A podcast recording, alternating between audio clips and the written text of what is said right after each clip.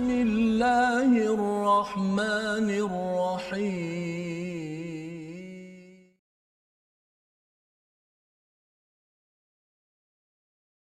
أعوذ بالله من الشيطان الرجيم. بسم الله الرحمن الرحيم.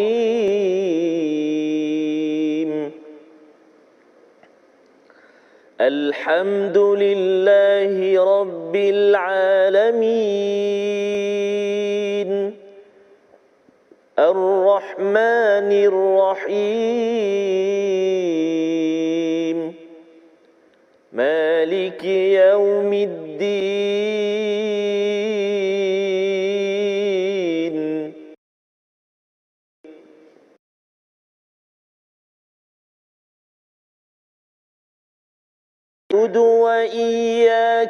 نستعين. اهدنا الصراط المستقيم.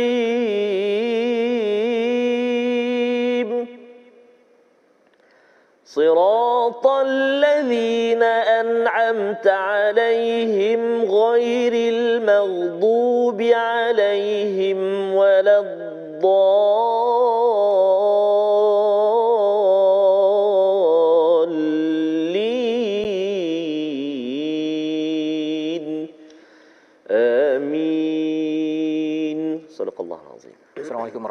Wabarakatuh. Alhamdulillah wassalatu wassalamu ala Rasulillah wa ala alihi wa man wala syada la ilaha illallah syadana Muhammadan abduhu wa rasuluh. Allahumma salli ala sayidina Muhammad wa ala alihi wa sahbihi ajma'in. Amma ba'du. Apa khabar tuan-tuan dan puan yang dirahmati Allah sekalian? Kita bertemu dalam My Quran Time baca faham amal pada hari ini dengan penuh ceria dalam hari yang penuh barakah dan kita berdoa pada Allah Subhanahu Wa Taala Allah izinkan kita untuk terus menghayati menikmati kepada permata daripada al-Quran. Alhamdulillahillazi anzala ala 'abdihi al-kitaba wa lam yaj'al lahu 'iwaja. Kita bersyukur pada Allah yang menurunkan menganugerahkan kitab kepada hamba-Nya. Tidak ada bengkok di dalamnya pada hari ini kita bersama dengan Al-Fadhil Ustaz Tarmizi Abdul Rahman. Ya. Apa Ustaz? Alhamdulillah Ustaz uh, Al-Fadhil Ustaz Fazrul. Sihat Ustaz ya? Salam Jumaat Mubarakah. Ya. Uh, mudah-mudahan Ustaz saya Alhamdulillah ya hari ini terus kita Allah berikan pinjamkan kesihatan ini Betul. untuk terus bekerja keras Ustaz. betul Ya. Ustaz. Mudah-mudahan insya-Allah kita pun dah tak lama nak Ramadan ni. Ramadan dah kurang Ramadan. 100 hari lagi Allahu ya dan ini persediaan kita Ya. untuk terus kita melihat kepada juz 20 21 22 ini Betul, ya sempat nanti kita sampai juz yang ke-24 mungkin Oh, subhanallah. pada Ramadan harapnya semua sudah pun kalau Ya. baca daripada juz pertama sampai juz 24 Wah, sudah ada kemanisan Betul, ya? cara bacaan cara kefahaman untuk kita amalkan. Mari sama-sama kita mulakan majlis kita pada hari ini dengan doa ringkas kita. Subhanakala ilmalana illa ma 'allamtana innaka antal alimul hakim. Rabbi zidni ilma rabbi shrah li sadri wa yassir li amri wahlul 'uqdatam min lisani yafqahu qawli. Kita saksikan apakah sinopsis ringkasan bagi halaman 387 pada ayat yang ke-14 kita akan melihat sambungan kepada apakah yang berlaku kepada Nabi Musa yang dididik di istana Firaun pada ayat yang ke-14. Dan kita akan melihat kepada ayat 15 hingga 21 bagaimana peristiwa Nabi Musa tersilap membunuh orang Mesir dan pergi lari daripada Mesir atas nasihat seorang individu yang kita akan dalami pada hari ini. Mari sama-sama kita mulakan bacaan kita daripada ayat 14 hingga 18 memulakan majlis pada hari Jumaat Barakah ini. Silakan Ustaz. Baik, terima kasih kepada Ustaz Fazrul. Bismillahirrahmanirrahim.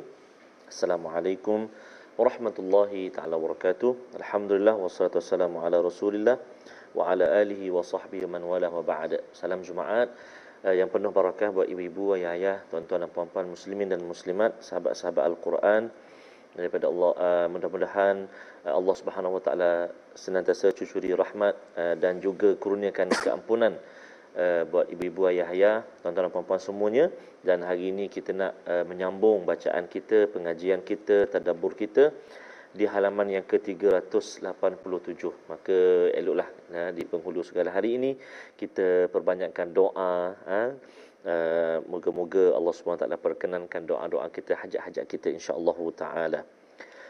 Uh, jadi insya-Allah kita nak mula bacaan uh, ayat yang ke-14 sehingga 18 dan kita Ustaz kita nak mulakan dengan bacaan Murattal Hijaz insya-Allah eh. Jangan lupa sebelum kita baca uh, jemput untuk sebarkan, share uh, untuk sahabat-sahabat kita yang lain. Maknanya mungkin ada yang eh ah uh, lah terlupa. Hmm. Uh, jadi ting dia bunyi kita. Ting. penting tu Ustaz. Ya? Ah, penting tu. Ha, jadi kena ada bunyi Ha, macam tu, tu lain kan tapi ni ting untuk kita baca al-Quran insya-Allah. Subhanallah. Hmm. Ha, kita dapat oh ada my Quran time lah. Okeylah, saya ngaji dulu sekejap. Ha, contoh kan. Jadi mudah-mudahan insya-Allah. Jom kita mulakan bacaan. أعوذ بالله من الشيطان الرجيم.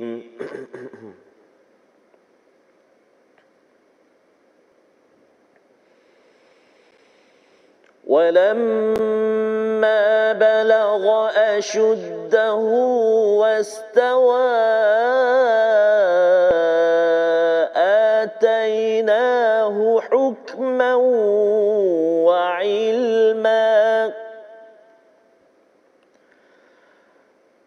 وكذلك نجزي المحسنين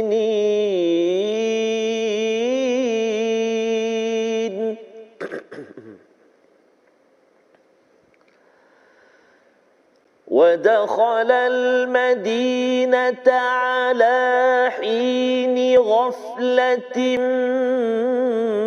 من أهلها فوجد فيها رجلين يقتتلان.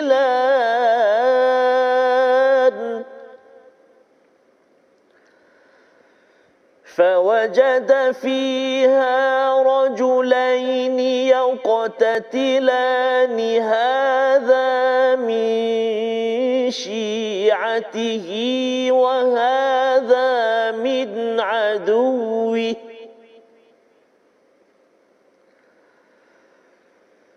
فاستغاثه الذي من شيعته على الذي من عدوه فوكزه موسى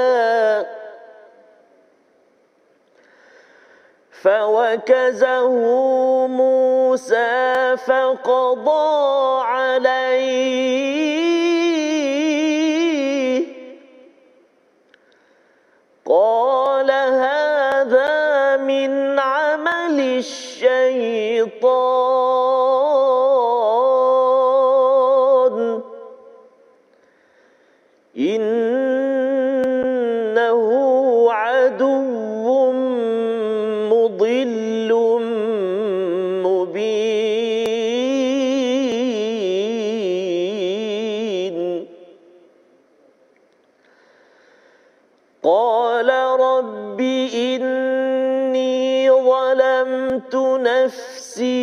فاغفر لي فغفر له.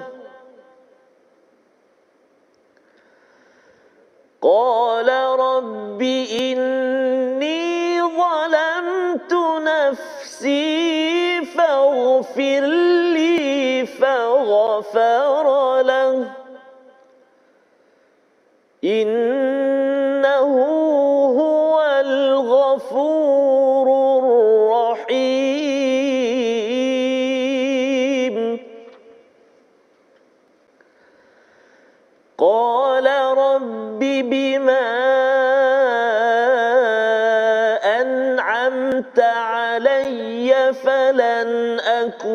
أكون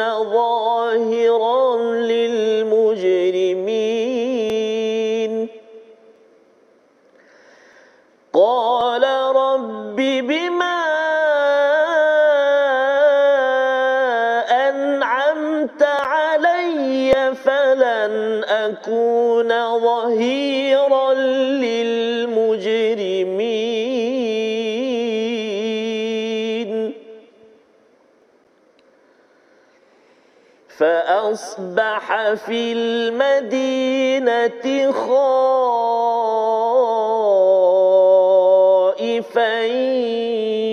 يترقب.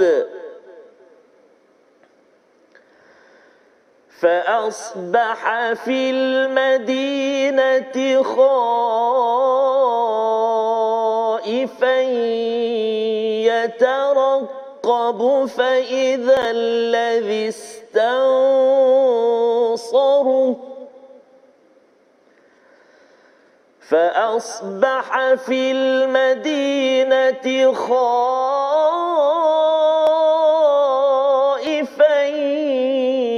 يترقب فإذا الذي استنصره بالأمس فإذا الذي استنصره بالأمس يستصرخه. قال له موسى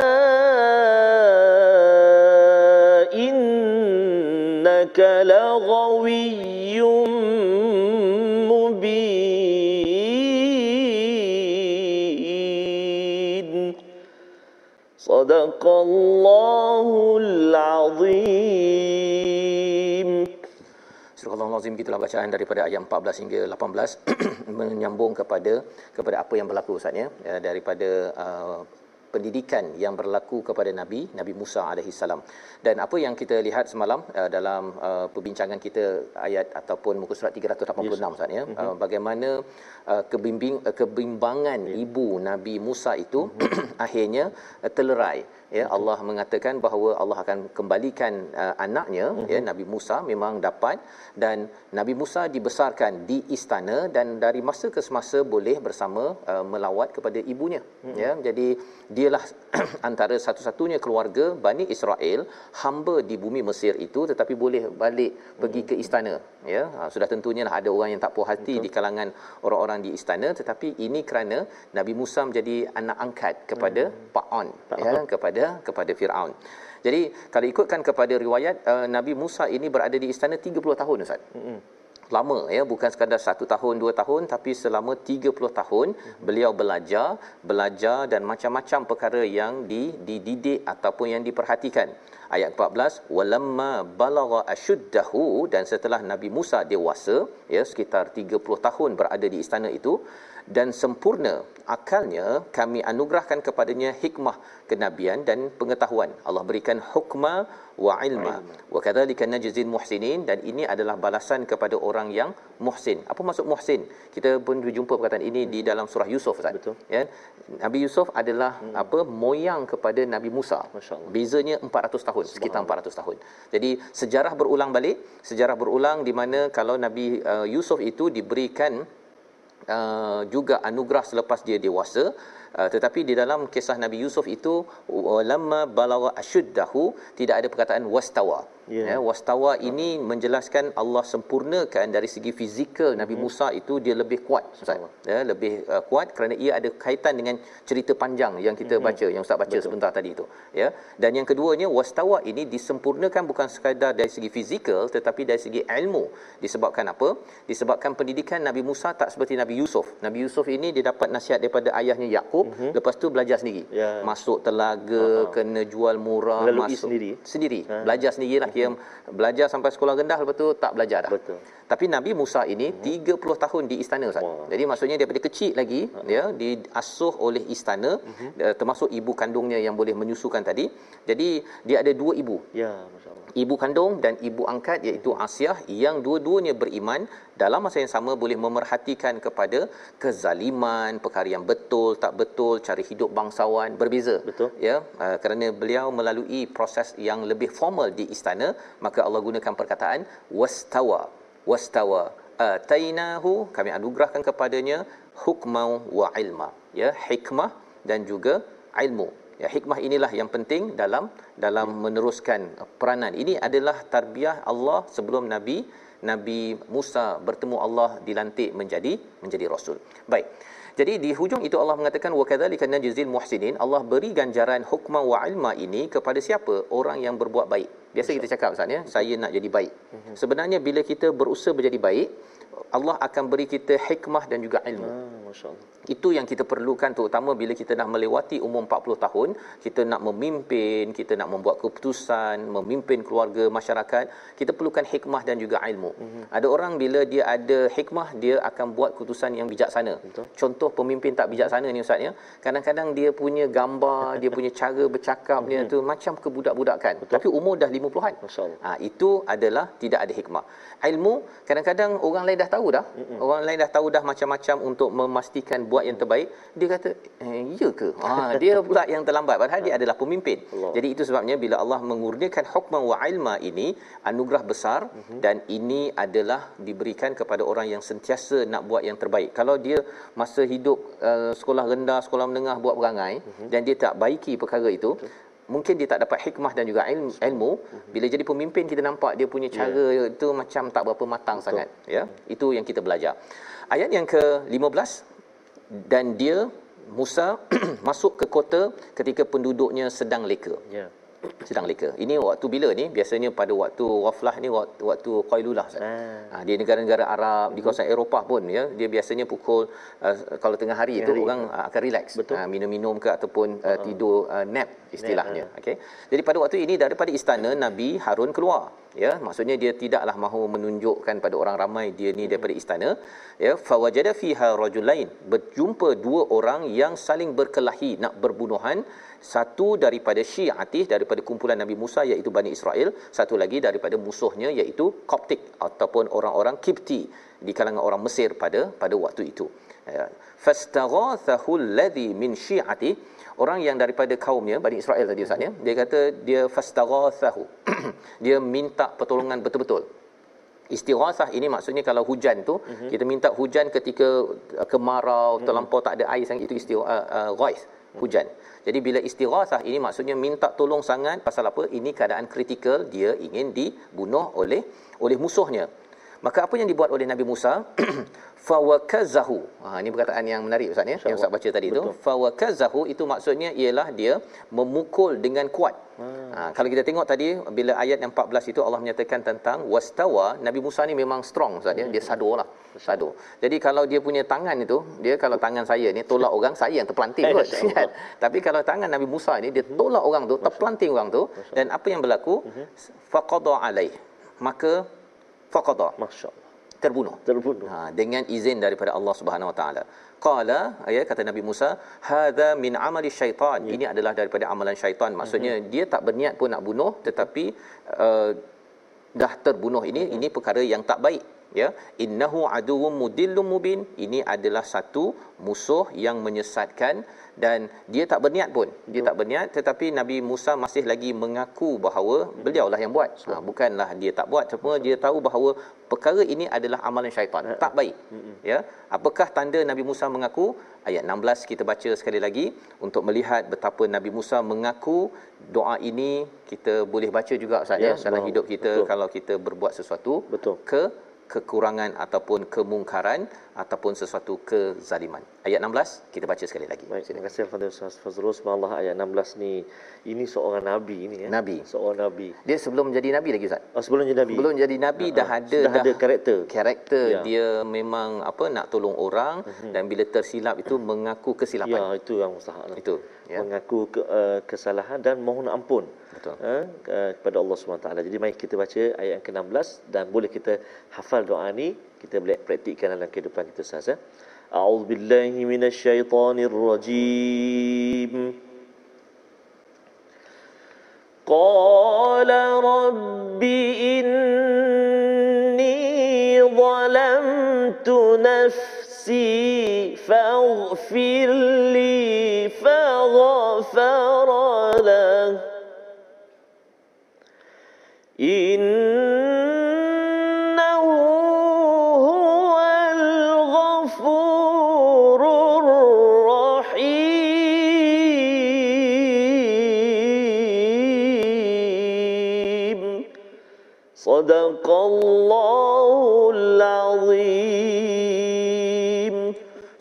Al-Azim ayat yang ke-16 dia Nabi Musa berdoa ya Tuhanku sesungguhnya aku telah menzalimi diriku sendiri maka ampunilah aku. Maka dia Allah mengampuninya sesungguhnya Allah Maha Pengampun lagi Maha Penyayang. Nabi Musa belum jadi nabi lagi ni ya? Sebelum bertemu Allah Subhanahu Wa Taala ya Mhm. diangkat menjadi rasul. Tetapi Nabi Musa sudah diberikan ilham-ilham didikan yang baik daripada daripada ibu kandungnya yang beriman dan juga ibu angkatnya Asia ya dan sudah tentunya datang daripada Allah Subhanahu Wa Taala bila dah dididik begini dengan baik ustaznya dia mengaku kesilapan Ya, ha, dia kan orang istana Betul. dah duduk kat istana tengah-tengah hari tu duduk je lah kan tapi dia jadi orang yang bertanggungjawab bukannya duduk selesa nak Betul. tengok kepada keadaan rakyat. Nah, ya keadaan di sekitar kawasan Mesir tersebut. Pelajaran untuk kita apa Ustaz? Mm-hmm. Waktu kita ni dah selesa pun kita yeah. kena turun padang jugalah. Allah. Janganlah duduk dekat dekat pejabat Betul. itu sahaja kan. Tengok dekat internet dia, oh ini ada orang perlukan makanan. Hmm, kesian tapi tak turun pun kan.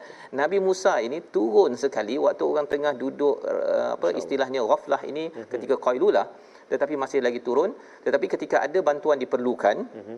Beliau ada tersilap sikit di sini dia mengaku Betul. Ha, mengaku ini satu perkara yang amat penting menjadi seorang pemimpin Betul. seperti Nabi Musa alaihissalam. Jangan pula kata bahawa sebenarnya kita dah buat kerja semua dah. Uh-uh. Ha kan tak. Ini Nabi Musa mengaku innahu huwal ghafurur rahim. Ilham datang daripada Nabi Musa bahawa Allah memang mengampunkan Maha pe- penyayang. Tapi yang pastinya ayat 17 kata Nabi Musa sesuatu yang perlu kita belajar betul-betul dalam kita berhadapan dengan pelbagai isu racism, uh, perkauman ataupun kebangsaan uh, daripada pelbagai isu-isu diskriminasi. Apakah ideanya? Kita akan saksikan selepas rehat nanti. Cuma kita lihat dahulu perkataan pilihan pada kali ini. Iaitu wakaza Wakaza. uh, wakaza memukul dengan keras sekali sahaja disebut dalam Quran Ustaz ya pasal rasanya uh, perkataan ini bukanlah sesuatu yang biasa dibuat oleh manusia ya tolak terus boleh ter terpelanting kan uh, ini mungkin jenis apa orang-orang macam uh, daripada Rusia tu siapa Ustaz yang kuat Habib? Habib. Habib ha, Habib, ya. kan kalau ada rezeki nanti kita nak jumpa Oh, lah, kan insyaAllah. ya baca Quran Ustaz Betul. baca Quran Ha, bersama ha. dengan beliau Betul. tetapi ini orang-orang yang rare Mm-mm. Nabi Musa adalah jenis begini ya. Yang kita doakan uh, walaupun Nabi Musa tersilap tapi beliau mengaku kesilapan tersebut dan ini adalah panduan untuk kita. Kalau kita pernah tersilap dalam hidup kita ini mm-hmm. ya um, kita masih lagi jangan putus asa. Kita tahu Allah mengampunkan dan sila terus berjuang untuk kebaikan seperti Nabi Musa yang kita saksikan dalam episod ataupun musim ketiga surah Al-Qasas ini. Kita berehat sebentar, kita akan lihat bagaimana mindset cara berfikir Nabi Musa mendepani kepada jenayah terbunuhnya seorang Koptik ataupun Kipti Ya. dalam mendepani perkara ini. Kita berehat sebentar, My Quran Time, baca faham aman insya-Allah.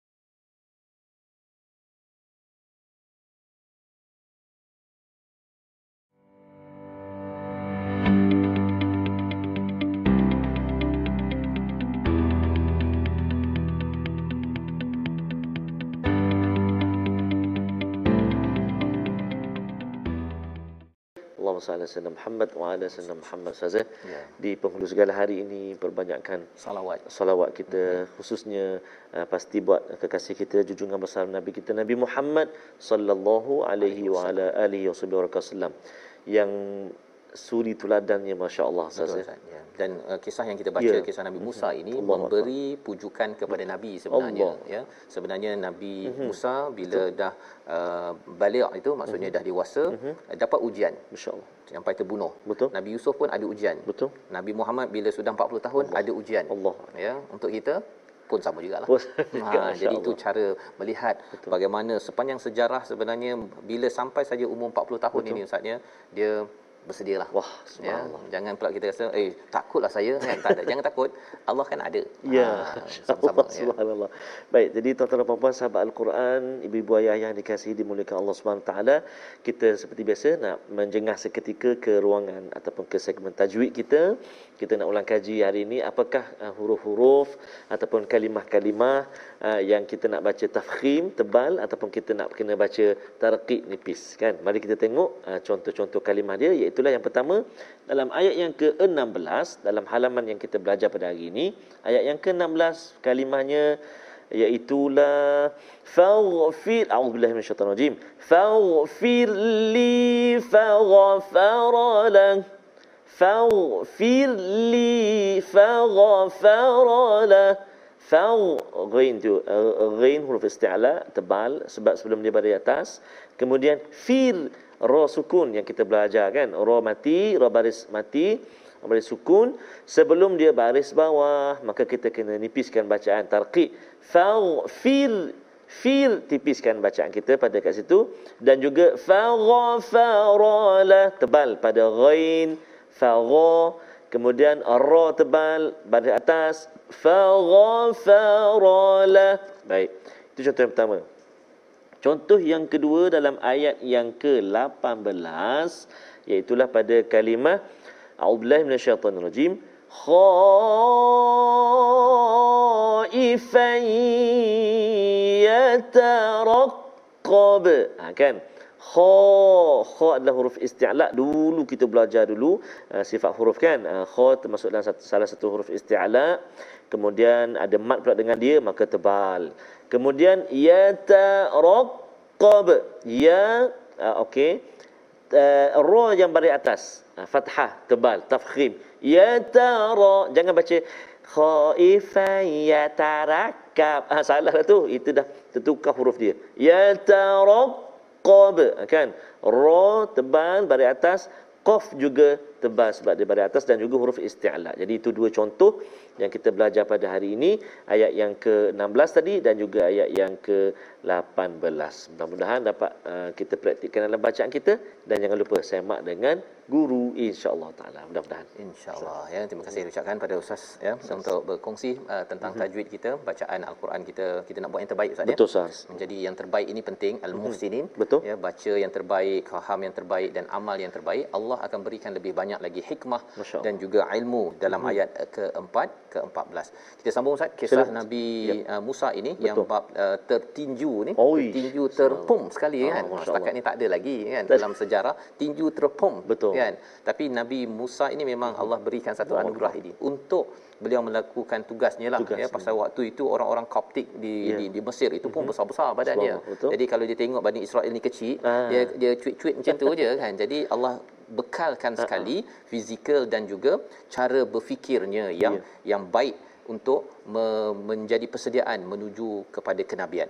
Maka pada ayat yang ke-17 disambung lagi kata Nabi Musa alaihi salam, "Rabbi bima an'amta alayya." Dengan nikmat yang kau berikan ini, aku tidak akan jadi orang yang menjadi penolong kepada mujrimin, orang hmm. yang berdosa. Betul ya jadi nak ceritanya ialah uh, dia dah tersilap mengaku kesilapan tapi ya Allah aku sedar aku ni dapat kelebihan sado ini hmm. ya dan juga uh, cara berfikir hikmah dan ilmu ini aku tidak akan gunakannya untuk buat benda-benda kecil kan aku akan gunakan untuk menyokong kepada kebaikan hak dan bukannya kepada mujrimin ya. dalam konteks ini mujrimin ini adalah orang yang yang yang uh, Koptik tadi tu hmm. Kipti orang Mesir dia berlawan dengan Israel hmm. kan ataupun Bani Israel ini uh, dan Nabi Musa nak tolong Betul. pasal orang ni minta tolong. Hmm. Tapi macam mana sebenarnya uh-huh. orang yang dia tolong ini uh-huh. dia ada masalah sikit. Uh-huh. Ha, masalahnya apa? Ialah ayat seterusnya. Ha, kita nak baca daripada ayat yang ke-18 ya sebenarnya ustaz dah baca Betul. tapi kita baca sekali lagi ayat 18 ni. Cantik. Nabi Musa bila dah berlaku begitu dia balik patah balik ke Betul. istana uh-huh. ya pasal fil Madinah ni dia jalan tadi kan. Uh-huh dia berasa takut Ustaz. Hmm. Rasa takut dan dia macam terhendak-hendap lah pasal takut orang kenal dia. Oh, subhanallah. Tiba-tiba, rupanya dia berjumpa orang yang semalam dia tolong tu. Oh, dan dia pergi teriak istilahnya yastasrihu. Yastasrihu. Ha, itu itu maksudnya dia berteriak pada, oh. eh Musa, dia kata. Ah. Dia tahu pula nama.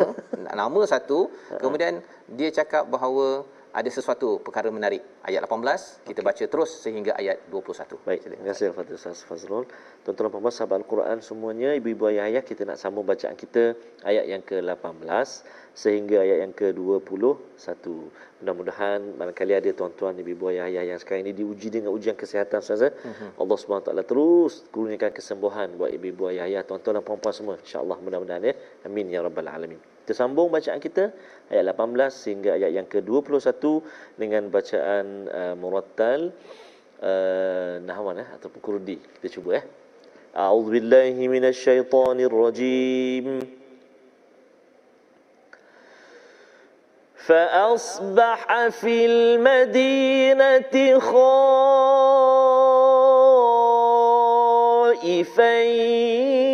يترقب فإذا الذي استنصره بالأمس فإذا الذي استنصره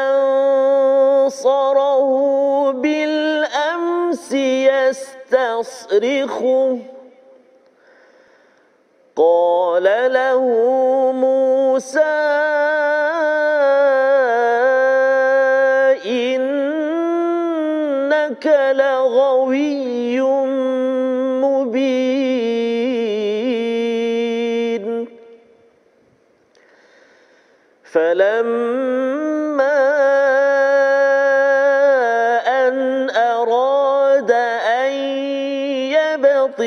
يبطش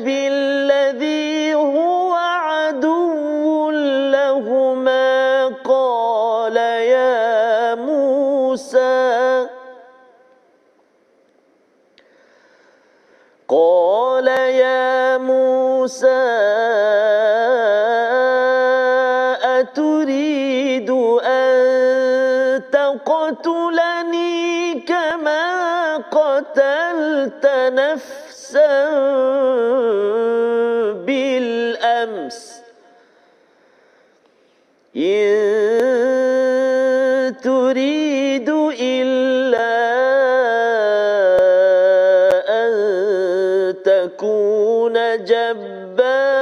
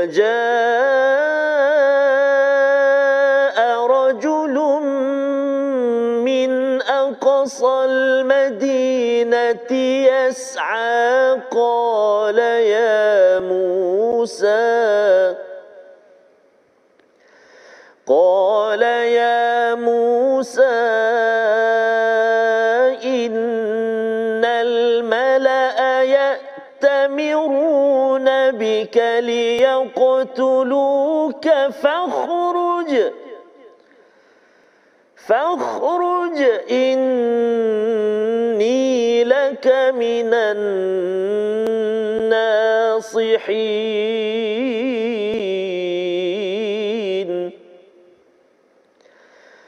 فخرج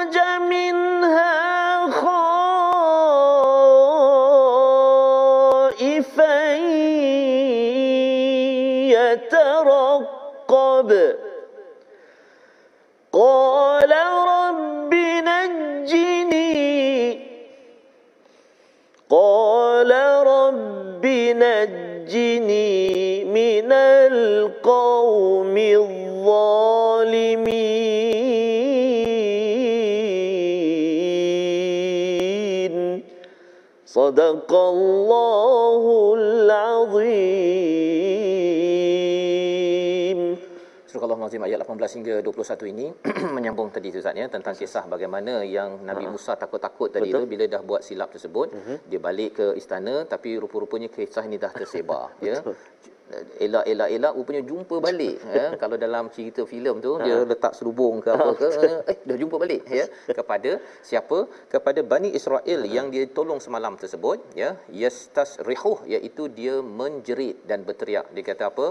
Uh, qala Musa ya. Tetapi hmm. ketika dia dah jerit nama Nabi Musa itu Nabi Musa membalas balik ya. Nabi Musa berkata kepada orang tersebut innaka laghawiyyun mubin, mubin. Hmm. kamu ni memang adalah orang yang benar-benar orang sesat yang nyata.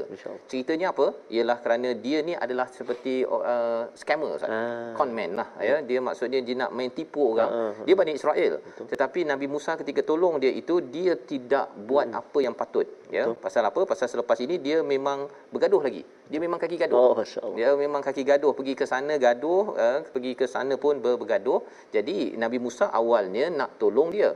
Dan di sini sebenarnya Nabi Musa dah mula confused dah. Mm-hmm. Confused. Nak tolong siapa sebenarnya? Pasal sebagai seorang seorang yang bakal menjadi nabi, seorang yang telah dididik di istana tidak boleh bersifat diskriminasi Ustaz. Ya, diskriminasi. Oh, kalau Bani Israel saya tolong. Mm-hmm. Kalau saya dia ni uh, orang Kipti, orang Mesir di situ mm-hmm. saya tak nak tolong. Bukan Betul. itu dasarnya. Nabi Musa ingin menolong kepada mereka yang yang dizalimi. Jadi ini poin yang penting untuk kita Ustaz ya. Kadang-kadang ada yang kata tak apa saya badan sado, mm-hmm. kalau orang Melayu kacau mm-hmm. saya akan pertahankan. Oh, kan? Walaupun yang salahnya adalah orang Melayu. Mm-hmm. Itu bukan kaedah Quran. Quran bukannya bersifat racism tetapi hmm. kita bersifat bukan bersifat perkauman tetapi bersifat ke kebenaran. Betul. Falamma ya pada ayat yang ke-19. Apabila maka ketika Nabi Musa hendak memukul dengan keras orang yang menjadi musuh mereka berdua, musuh itu bertanya. Hmm. Ha ya Nabi Musa nak kali ini nak ya betishu ha, memukul hmm. dengan keras. Betul. Tadi fawakaza, hmm. fawakaza ni lagi keras kan ya sampai terbunuh. Betul. Yang ini nak baru nak buat saja uh, musuhnya itu uh, di di kalangan dua itu bercakap ya. Musuh ni koptik lah ya. Ada pendapat kata Bani Israel tapi yang lebih tepat ialah uh, Kipti, Kipti. orang Mesir pada waktu itu. Dia kata apa? Ya Musa. Ha ya wahai Musa engkau ni nak bunuh ke seperti mana kau dah bunuh bunuh semalam? Hmm. ha, berita dah tersebar. Betul. Kau nak bunuh ke? Ha, kan? In turidu illa ya adakah kamu ni sebenarnya nak jadi jabbaran fil ard? Menjadi orang yang bersifat sewenang-wenangnya. Kata nak memimpin mm-hmm. kan? Dah dididik dekat istana tapi perangai. Kan? Ha, lebih kurang begini wa ma turidu an takuna minal muslihin. Sebenarnya engkau ni bukan orang yang mengadakan perdamaian. Hmm. datang daripada istana kan? Uh-huh. uh, datang jumpa orang bergaduh nak mendamaikan. Kamu ni bukan orang mendamaikan. Nah, jadi orang Kipti ini dia dah mula mempersoalkan betul ke kamu ni akan tolong? Uh-huh. pasal semalam kamu sudah membunuh seorang Koptik orang Kipti pada waktu itu. Hmm. jadi ini perkara yang menyebabkan Nabi Musa rasa ha kan yang Bani Israel menjerit nama dia, uh-huh. orang lain tahu, Betul. ya. Kipti ini pula tahu bahawa engkau ni bukan nak tolong kami. Uh-huh. Uh-huh. Jadi ketika itu jam Nabi Musa dan dalam keadaan takut itulah uh, datang seorang pada ayat 20, seorang pemuda daripada Madinah daripada istana. Uh-huh. Kita baca sekali lagi ayat yeah. ini untuk kita melihat bagaimana walaupun orang istana ini sudah tentunya bukan orang orang Bani Israel Betul. tetapi dia nak tolong Nabi Musa. Masya-Allah dia nak tolong Nabi Musa. Hmm. Jadi Nabi Musa kena tengah jam ni. Dia tolong Betul. Bani Israel, Bani Israel buat perangai. Dia nak tolong lagi orang Kipti pula kata hmm. dia ni pembunuh, Betul. ya. Jadi pada waktu itu dia rasa macam eh ni apa ni? Kan? Datang seorang nak tolong dia, dia mula sangsi. Betul ke orang istana nak tolong dia ataupun dia juga hmm. nak kenakan saya? Mari kita baca ayat 20 ini untuk kita menjiwai bagaimana ketika dalam hidup kita Ustaz ya. Betul. Kita nak tolong orang A, uh-uh. A makan kita. Masya-Allah. Ya, Bani Israel ni pasal dia ada yang uh, uh, individu tadi itu pasal uh-huh. dia ada apa istilahnya uh-huh. dia sudah ditekan Betul. ya jadi dia kadang-kadang perangai dia itu tidak merdeka uh-huh. ya dan bukan Bani Israel semuanya Betul. ini khas kes pada yang sebelah uh-huh. uh, sebentar tadi nak ceritanya ialah jangan dalam hidup kita ni kita apa uh, jerangkap Betul. apa istilahnya dekat sama bukan uh, bukan uh, kita labelkan macam ah. contohnya kalau kita cakap orang Cina macam ni betul orang Melayu begini ya. dia kalau perempuan macam ni ah. uh, itu bukan cara yang berfikir yang betul dalam kita memimpin betul. ya kita tidak uh, apa? Serkap jarang. Serkap jarang ha. bukan jarang kat sama ustaz. Silap silap. Okey tersilap saya pun tersilap tadi ya. Jadi mari kita sama-sama baca ayat 20 ini untuk kita belajar sesuatu mm-hmm. tentang psikologi yeah. dan sosiologi seseorang manusia. Silakan ustaz. Masyaallah baik. Terima kasih al-fadhil ustaz Fazrul. Uh, tuan-tuan dan puan-puan sahabat al-Quran kita baca sekarang ayat yang ke-20 ha, kita cuba uh, mujawad uh, nahwan eh insyaallah. A'udzu billahi minasyaitonir rajim وجاء رجل من أقصى المدينة يسعى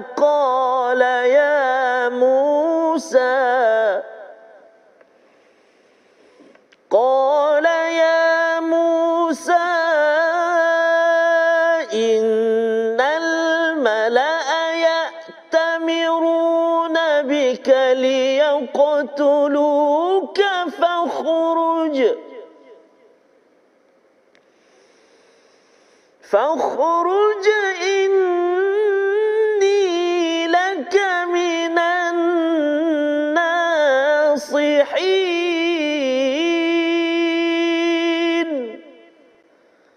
فاخرج إني لك من الناصحين.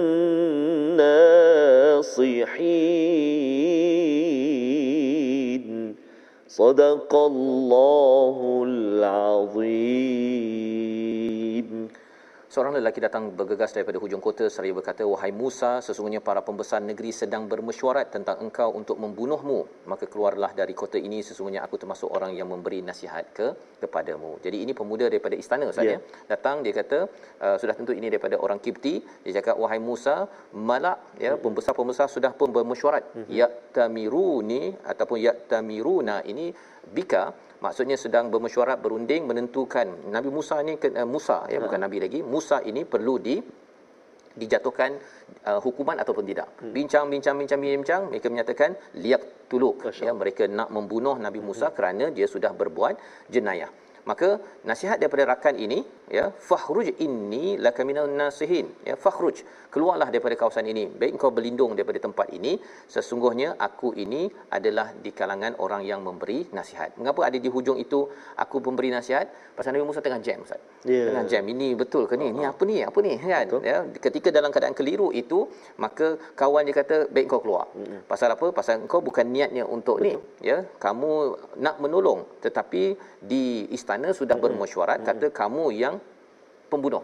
Jadi kamu akan dibunuh kalau kamu tidak selamatkan diri, maka pada waktu ini dia emphasize menekankan lagi kepada Nabi Musa ini bukan uh, apa kaleng-kaleng ya. bukan yeah. uh, apa cincai-cincai nak nasihat ini betul-betul uh-huh. nasihat aku dipenasihat untuk engkau baik blah kan daripada Mesir.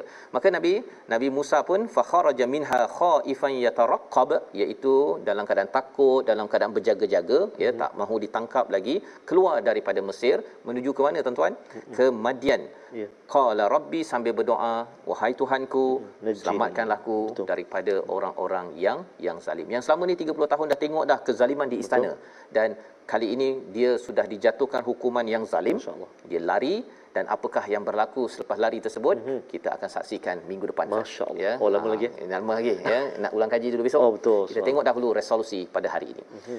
hari ini kita memilih ya sama-sama kita ambil satu dua pelajaran untuk kita laksanakan terus buat kebaikan agar Allah beri hikmah dan ilmu dalam hidup kita. Kalau kita nak jadi pemimpin yang berhikmah berilmu tidak dipandang hina oleh masyarakat dengan kebudak-budakan dalam kita memimpin teruskan berbuat kebaikan. Nombor satu. Ya.